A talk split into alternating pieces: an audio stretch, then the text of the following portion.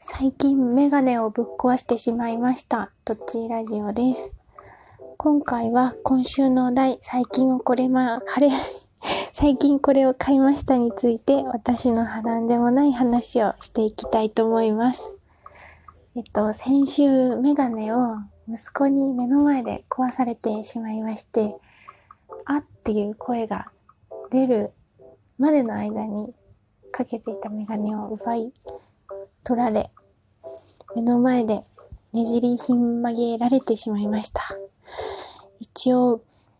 外出の自粛しているので、なんとか、あの、力ずくず、ずくでも直して使えないかなと思っていたんですけど、どうしてもかけた時に、お化け屋敷ですかってくらい、メガネがもう傾いた状態で、あの、もうこれはダメだってことで、もう買わなきゃっていうことになって、メガネ屋さんに行ってきました。一応、その外出自粛中なので、お店に迷惑だったらいけないので、事前に、あの、行ってもいいでしょうかっていうことでお伺いを立ててから行きました。うん、初めて行った小さなメガネ屋さんでした。うん。なんか、フレームを、メガネのフレームを選ぶときって、毎回迷宮に迷い込んでしまいます。なんか、今までのメガネとイメージを変えたいな、変わりたいなっていう思いと、あんまり変えすぎると、ちょっと自分がびっくりして恥ずかしく外に出るのが恥ずかしくなるんじゃないかだからおとなしめで行こうっていう気持ちとその2つ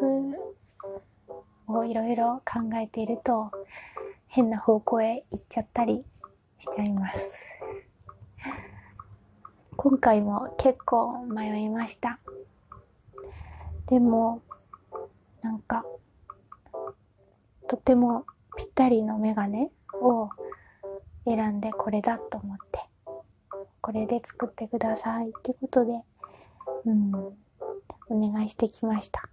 で、早速昨日できたので、受け取ってきたんですね。で、その場でかけると、うんと、ちょっとこれじゃ、これじゃない感をちょっと自分が選んだのに 感じてしまいました。えっと、一週間前の私が選んだのは、ピンク色のまん丸の丸メガネでした。なかなかちょっと個性の強いのを選んだなぁと、昨日になって気がつきました。結構自信満々でこれだって思った記憶はあるんですけど、なかなか 攻めたのを買ったなぁと思いました。うん、家族に見せたら、あの、ご飯ですよって言ってって何回も言われてしまいますね。それくらいまん丸で結構、うん、個性が強いものになってました。でも、あの、気に入っています。うん、今回行った小さなメガネ屋さん、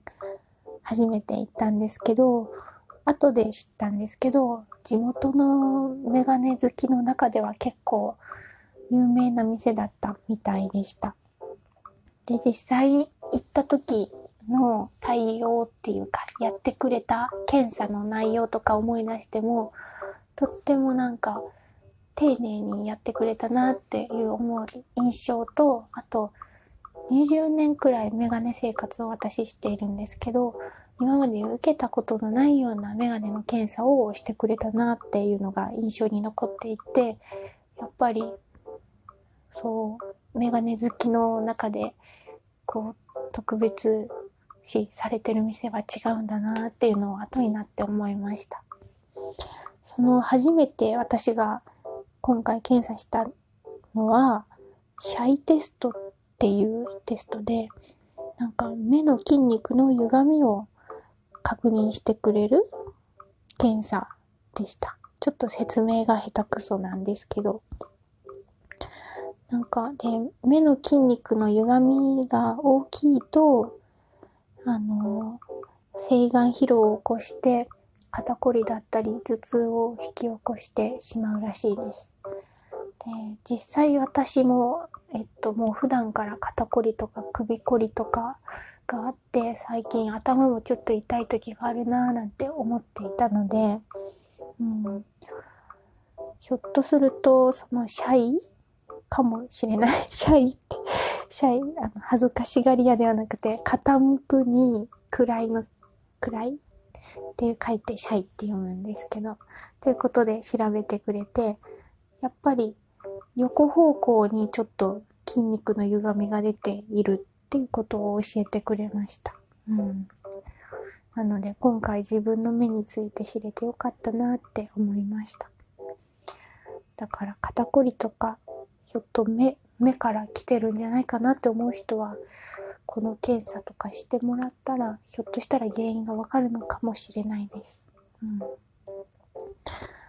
あとその肩こり以外で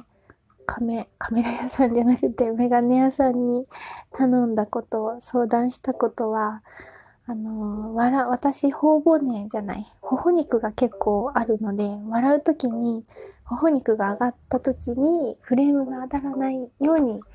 えっと、鼻当てをちょっと高くしてくださいって頼んでました。うん。それ通りに、もう本当に、頬肉は、もう満面の意味をしても当たらないようにしてくれたので、あの、今までのメガネとは違っで、かなりストレスフリーで、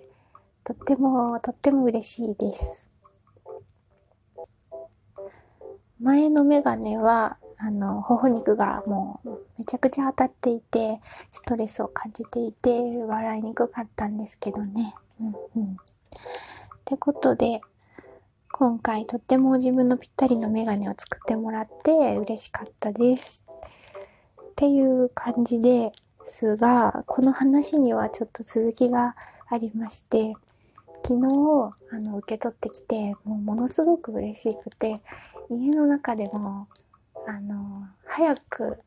あの、家族に、仕事に行っている家族に見せたいなっていうことでテンションが上がっていたので、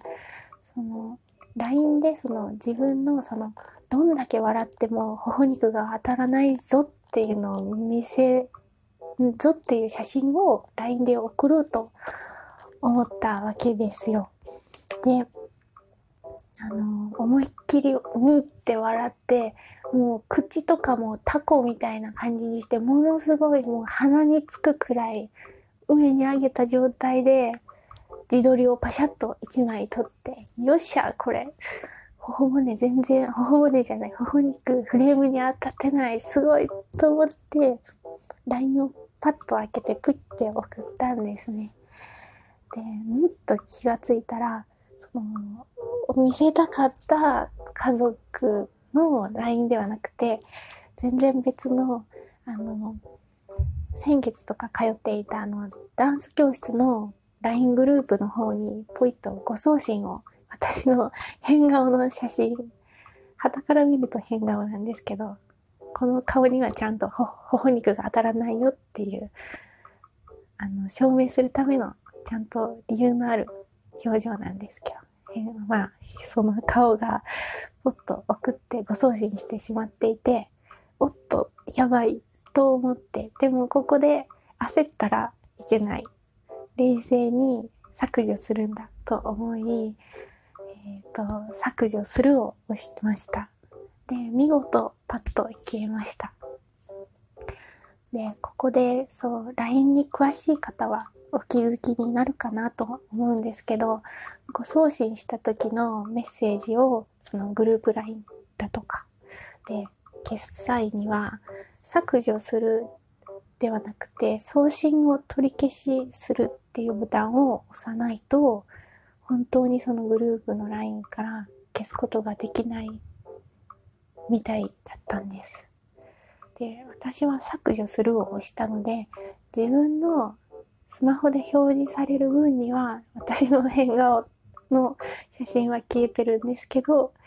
実際みんなが見るグループ LINE ではまだ私の写真が残っている状態になっていまし、いたみたいです。で、私はそう、あのーもう消したと思って安心していたんですけど、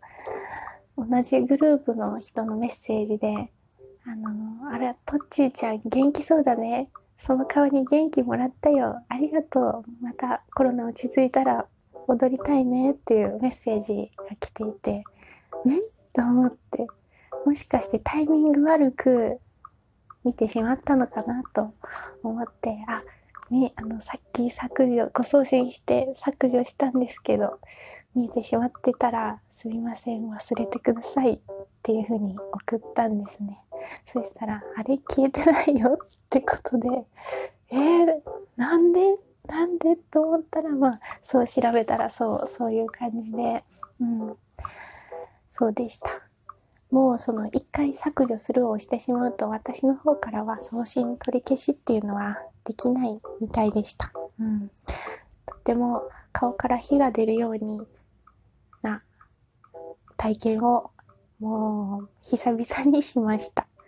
でもとても救いだったのはみんな温かな反応をしてくれたことがとっても救いでした。うん、まあそんなところでちょっと浮かれすぎて恥ずかしいこと、ミスをしてしまいましたという話でした。皆さんも LINE のご送信をしてしまった時は、削除するではなくて、送信の取り消しボタンを迷わず押すことです。削除するを押してしまうと、もう何も手がつけられなくなってしまうみたいです。ということで、うまくまとまりました。話したいことを全部話せました。また次回の配信でお話、お会いしましょう。さようなら。